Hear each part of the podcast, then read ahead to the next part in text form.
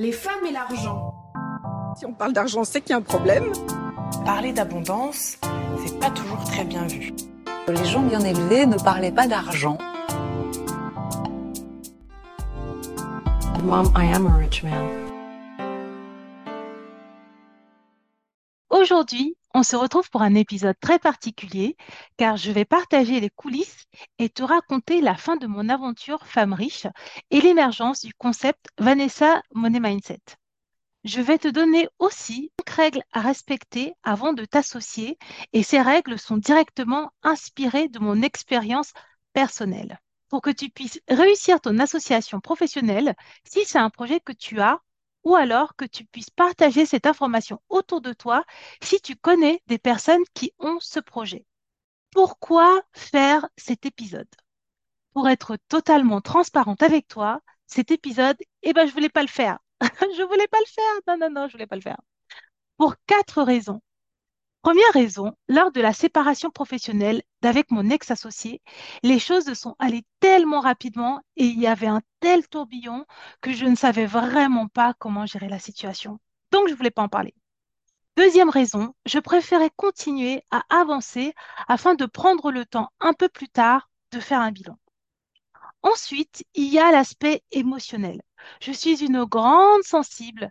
Quand je vis un échec, je souhaite d'abord bien le digérer avant de faire quoi que ce soit, plutôt que de prendre le risque d'agir pour regretter ensuite. Et enfin, il y a l'aspect juridique. Mon travail et ma personne deviennent de plus en plus exposés. C'est faire preuve de responsabilité que de peser ses mots avant de s'exprimer face à ce type de situation. Alors, pourquoi maintenant? Il y a eu tellement de raisons qui m'ont poussé à m'exprimer, mais je ne vais t'en citer que trois. Premièrement, j'ai rencontré des femmes entrepreneurs qui ont fait les mêmes erreurs que moi et qui, en parlant avec moi, ont réalisé à quel point sur la thématique entrepreneuriat en association, leurs connaissances sont peu développées. Elles n'étaient pas du tout sereines après avoir échangé avec moi. Donc, cet épisode est aussi pour les aider à y voir plus clair. Deuxièmement, parce que mon podcast a de plus en plus de succès. Et oui, et j'ai rencontré quelques personnes qui souhaitaient m'inviter, moi et mon ex-partenaire, pour une collaboration, ne sachant pas que la rupture s'est mal terminée et que nous ne sommes pas du tout prêtes à travailler l'une avec l'autre sur un projet commun actuellement. Cet épisode est une réponse pour elle. Il n'y aura pas de partenariat. Je suis désolée. Et enfin, parce que j'ai réalisé que cette expérience pouvait inspirer et motiver d'autres femmes à se dépasser. J'ai toujours su que mes connaissances et ma vision des choses pouvaient aider d'autres femmes à gagner de l'argent. Ça, c'est quelque chose que je fais tout le temps. Mais ce que je ne savais pas, c'est que mes épreuves et ma manière de les surmonter pouvaient motiver d'autres femmes et leur donner du courage pour avancer. Donc, voilà l'épisode. Alors, qu'est-ce qui est au programme aujourd'hui? Dans une première partie, je vais te dire qui je suis et je vais te parler de moi. Je vais te raconter un peu mon histoire, comment je me suis retrouvée à créer du contenu sur l'argent sur les réseaux sociaux, pourquoi je le fais, qu'est-ce que j'en retire, qu'est-ce que j'attends en retour. Dans la seconde partie, je vais t'expliquer pourquoi j'ai travaillé dans l'équipe Femmes riches. Je vais te dire pourquoi et comment j'ai démarré dans ce projet qui s'appelle Femmes riches et pourquoi désormais mon projet et mon concept s'appellent Money Mindset, alors que Femmes riches existe toujours. Je vais te raconter aussi les nombreuses péripéties rencontrées et comment je m'en suis sortie et quelle est la suite pour moi. Et enfin, dans une troisième et dernière partie, je vais te partager les règles d'or à respecter lorsque tu t'associes afin de ne pas faire les mêmes erreurs que moi et que ton association se termine bien. Spoiler alerte Dans cet épisode, je vais être aussi transparente que d'habitude. Cependant, je vais être très vigilante quant aux mots sélectionnés car je ne veux pas tomber dans la critique, la diffamation, ni le dénigrement de qui que ce soit. Ce n'est pas du tout le genre de la maison. Maintenant que le contexte est posé, nous pouvons démarrer. suis-je? Eh bien, je m'appelle Vanessa. J'ai 34 ans, je suis une informaticienne et une ex-banquière, investisseuse en bourse, en crypto, en immobilier et depuis bientôt deux ans, influenceuse dans le domaine de la finance. Tu as compris, j'ai de nombreuses casquettes, mais ma casquette préférée, c'est celle de la bonne copine. C'est d'ailleurs pour ça que je te tutoie dans mon podcast et dans mes écrits. J'aime être proche des gens, les aider. C'est comme ça que j'ai commencé à influencer les gens.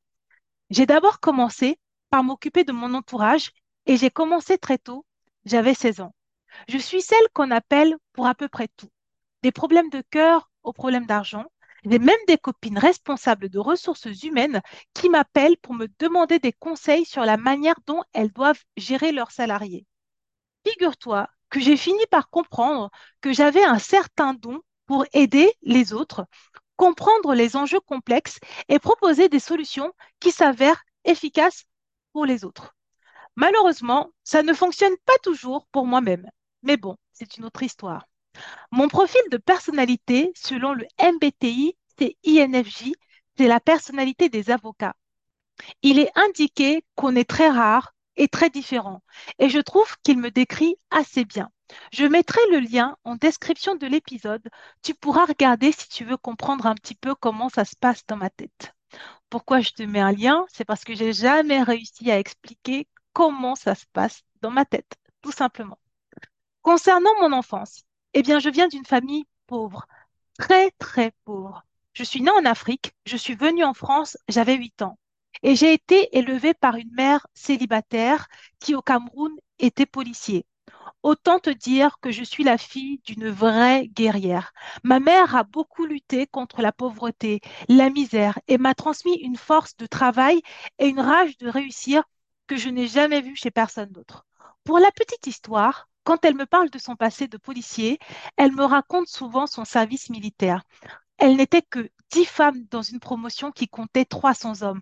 Elle faisait des pompes, rampait dans la boue, se battait. Elle maniait aussi bien les armes à feu que n'importe quel collègue masculin.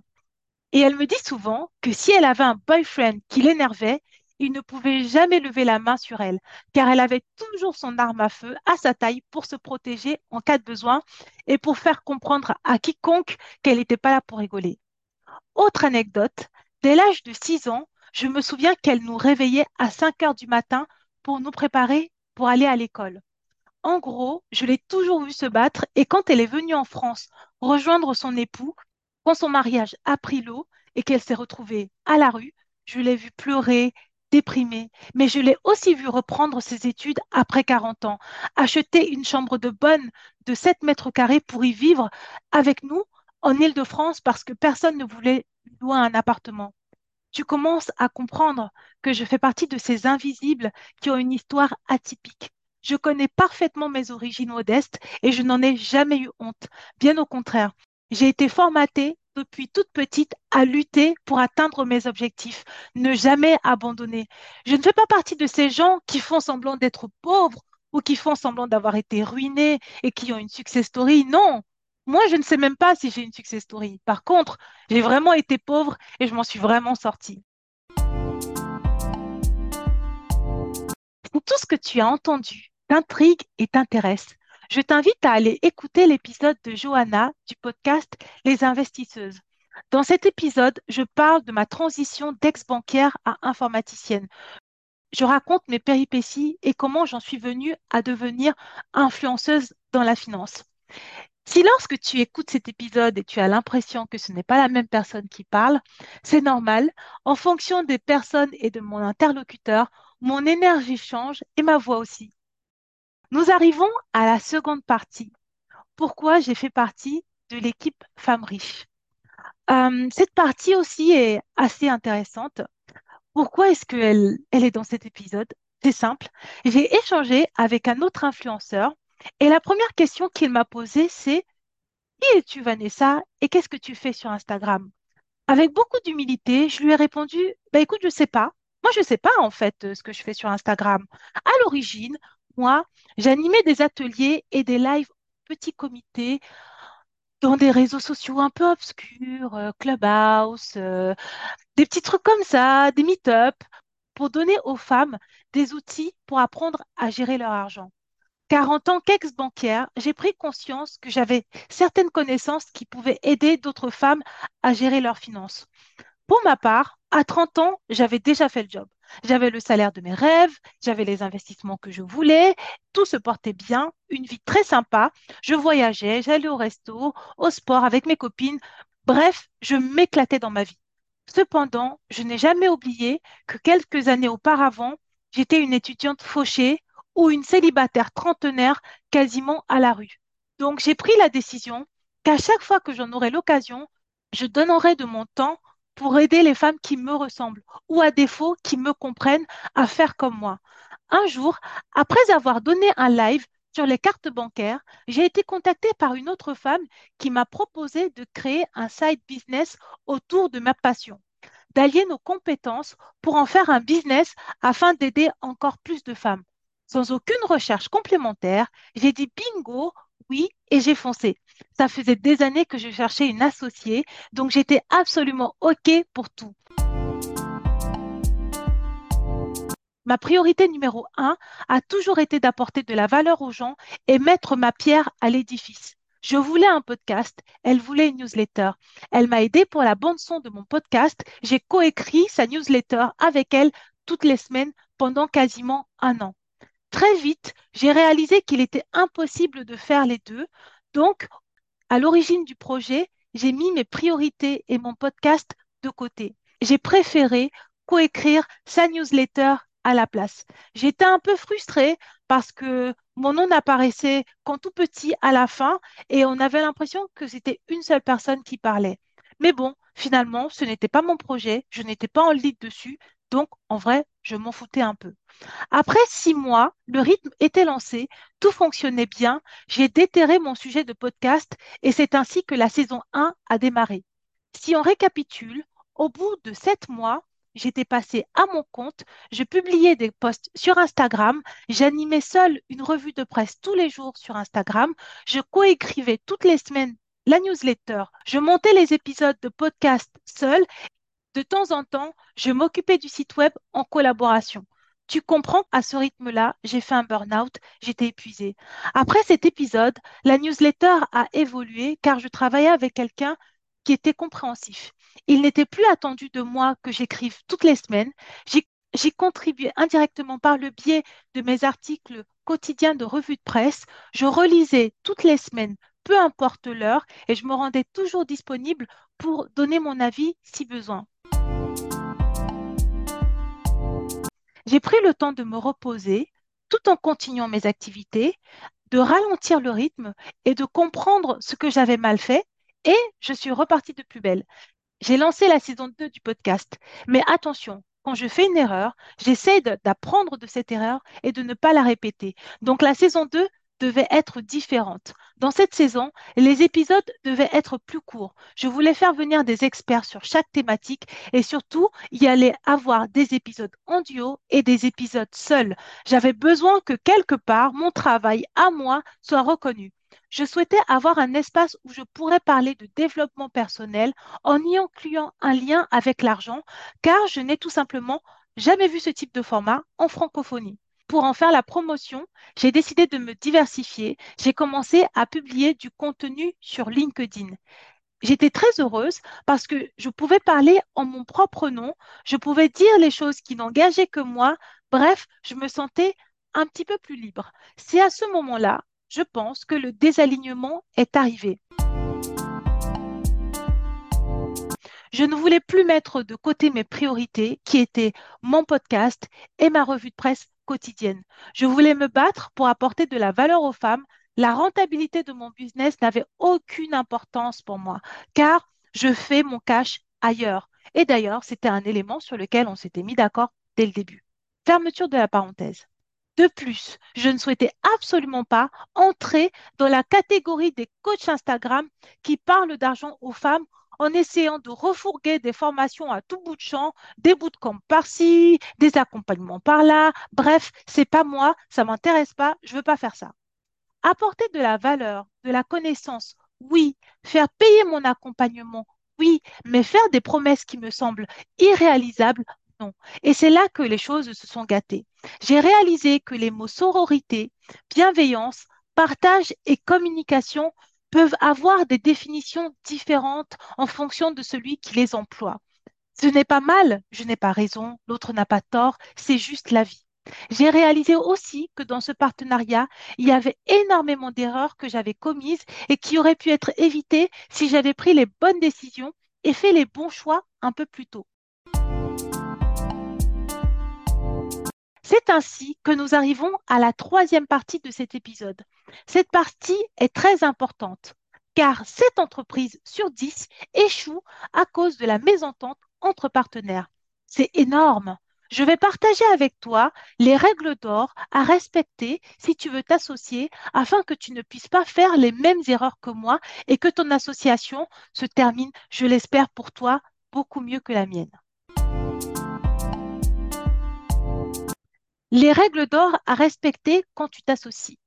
Pour moi, la règle numéro 1 quand tu t'associes, c'est de bien connaître tes valeurs et celles de là les personnes avec qui tu t'associes, afin d'évaluer si vous êtes vraiment compatible sur le long terme ou non. C'est important pourquoi?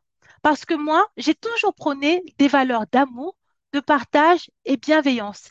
Et j'ai veillé à être aligné sur l'autre avant de signer quoi que ce soit concernant un éventuel business commun. On devait être d'accord sur ces éléments-là. Mais sur la fin du partenariat, je n'ai pas du tout vu l'implémentation de ces valeurs. J'étais donc perplexe et j'avais besoin de comprendre.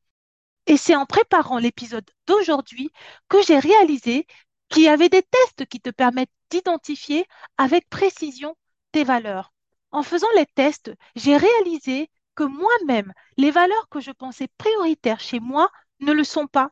Et j'ai découvert que j'avais des valeurs qui étaient prioritaires, mais dont je n'en avais pas connaissance. Bilan de l'histoire. Si moi-même, après toutes ces années de développement personnel, je découvre chez moi des valeurs prioritaires, imagine ce que ça donne quand tu t'engages avec une personne que tu ne connais pas. Pour répondre à la question que tu n'as pas posée, voilà les valeurs que j'ai identifiées chez moi après avoir fait les tests. À 100%, les valeurs qui reviennent en priorité chez moi, c'est l'autonomie, l'indépendance de la pensée, l'indépendance de l'action, de choisir, de créer ou explorer. Ensuite, à 100%, on retrouve la bienveillance. Prendre soin du bien-être des membres du groupe d'appartenance dans lequel je suis, être un élément fiable et de confiance pour le groupe, c'est quelque chose de très important pour moi. Ensuite, ex à 90%, il y a la valeur réussite. Viser le succès selon les normes sociales et faire preuve d'ambition. Et enfin, toujours ex on retrouve la valeur d'universalisme, compréhension et protection du bien-être de tous et de la nature. Autant te dire que moi, quand on me demande mes valeurs, je te parle d'amour, de bienveillance, de sororité, de partage. Jamais je ne parlerai de réussite et d'universalisme. Et pourtant, ce sont mes valeurs prioritaires. Donc, tu comprends à quel point c'est primordial avant de t'associer ou même de créer un business, de faire cet exercice-là. Ainsi, pour conclure sur la règle numéro 1, après avoir étudié tes propres valeurs, en faisant des tests comme celui que je vais te partager en commentaire, demande à analyser les valeurs de l'autre et demande-lui de te communiquer ces tests. Comme je te disais dans une de mes newsletters qui s'intitule Apprendre à dire non, tu mérites toujours d'avoir la plus grande clarté concernant les attentes que l'autre a quand il entre dans ta vie. Prends le temps de faire cette analyse de ton côté, puis après, fais cette analyse avec lui. Mais commence seul pour ne pas te faire influencer par ton potentiel partenaire. Ensuite, l'autre règle numéro 2, je dirais qu'il faut que tu te poses les bonnes questions et notamment la question des attentes. Quelles sont les attentes que tu as vis-à-vis -vis de ton associé dans cette association? Est-ce que tu souhaites quelqu'un avec qui brainstormer? Ou est-ce que tu souhaites un vrai partenaire de vie professionnelle? Est-ce que tu te vois plutôt comme un soutien ou plutôt comme un leader? Pour ma part, c'est une question que je ne m'étais même pas posée. Je n'ai jamais accepté le fait que je pouvais être un leader dans un business. Et pourtant, je suis à la tête de tellement de communautés et de business que je ne sais même pas comment est-ce que cela n'a pas pu être évident à mes yeux à l'origine. Donc, naturellement, la place de numéro 2 est une place que j'ai acceptée sans me poser de questions. Pourtant, quand j'ai fait une rétrospective de mon histoire, j'aurais su qu'avant de m'associer, j'avais déjà créé une société pour mes appartements. J'étais auto-entrepreneur avant. J'avais réalisé une reconversion professionnelle toute seule, envers et contre tous. J'ai clairement le mental d'un leader, pas celui d'un numéro 2. Ensuite, la règle numéro 3 est aborde la thématique départ très rapidement. En entrepreneuriat et en association, la question départ revient très souvent. Les novices voudront fréquemment du 50-50 alors que les professionnels déconseillent cette organisation. Comme tous les novices, c'était ma position. Mais tous les experts sont d'accord sur le sujet. En entrepreneuriat, il ne peut y avoir qu'un seul capitaine dans un bateau. Ainsi, les partenariats à 50-50 sont très déconseillés car l'entreprise peut facilement être bloquée en cas de mésentente.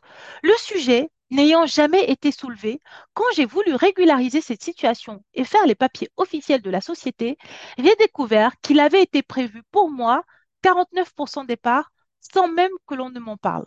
Le point semblait tellement évident que mon ex-partenaire n'avait pas jugé bon de me demander mon avis. Or, cela signifiait à mes yeux que je pouvais être obligée de faire des choses que je ne voulais pas, car j'aurais été un actionnaire minoritaire. Donc, mon conseil est, n'attends pas un an pour te demander quelles sont tes parts dans le business pour lequel tu travailles. D'autant plus que peu importe les parts, il y a la possibilité d'avoir dans les statuts une redirection du pouvoir. Donc, c'est hyper important d'être éduqué et informé sur ce genre de choses.